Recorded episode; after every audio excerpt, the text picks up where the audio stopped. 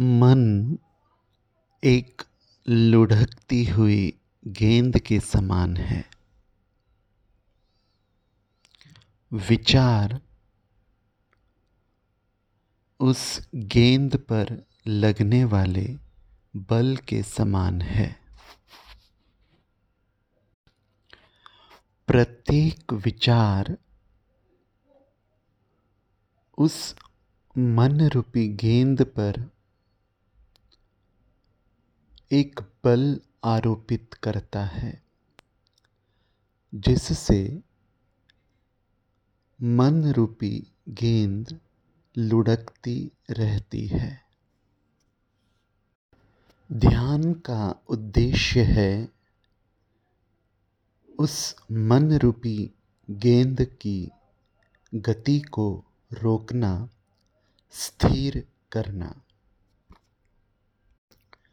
जब विचार रूपी बल मन रूपी गेंद पर आरोपित नहीं होंगे तो मन रूपी गेंद धीरे धीरे लुढ़कना बंद कर अंततः स्थिर हो जाएगी।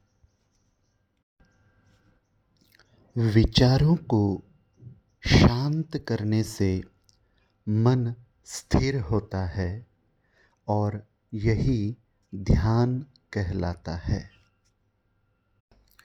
ध्यान में ज़ोर ज़बरदस्ती से काम नहीं होता।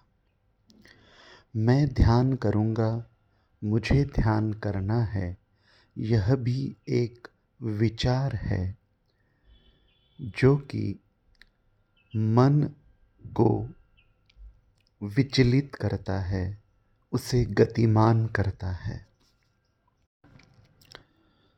बिना धैर्य के ध्यान नहीं होता।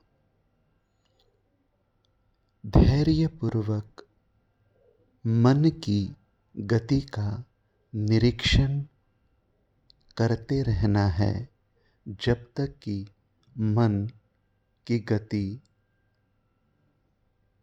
कम न हो जाए मन स्थिर न हो जाए।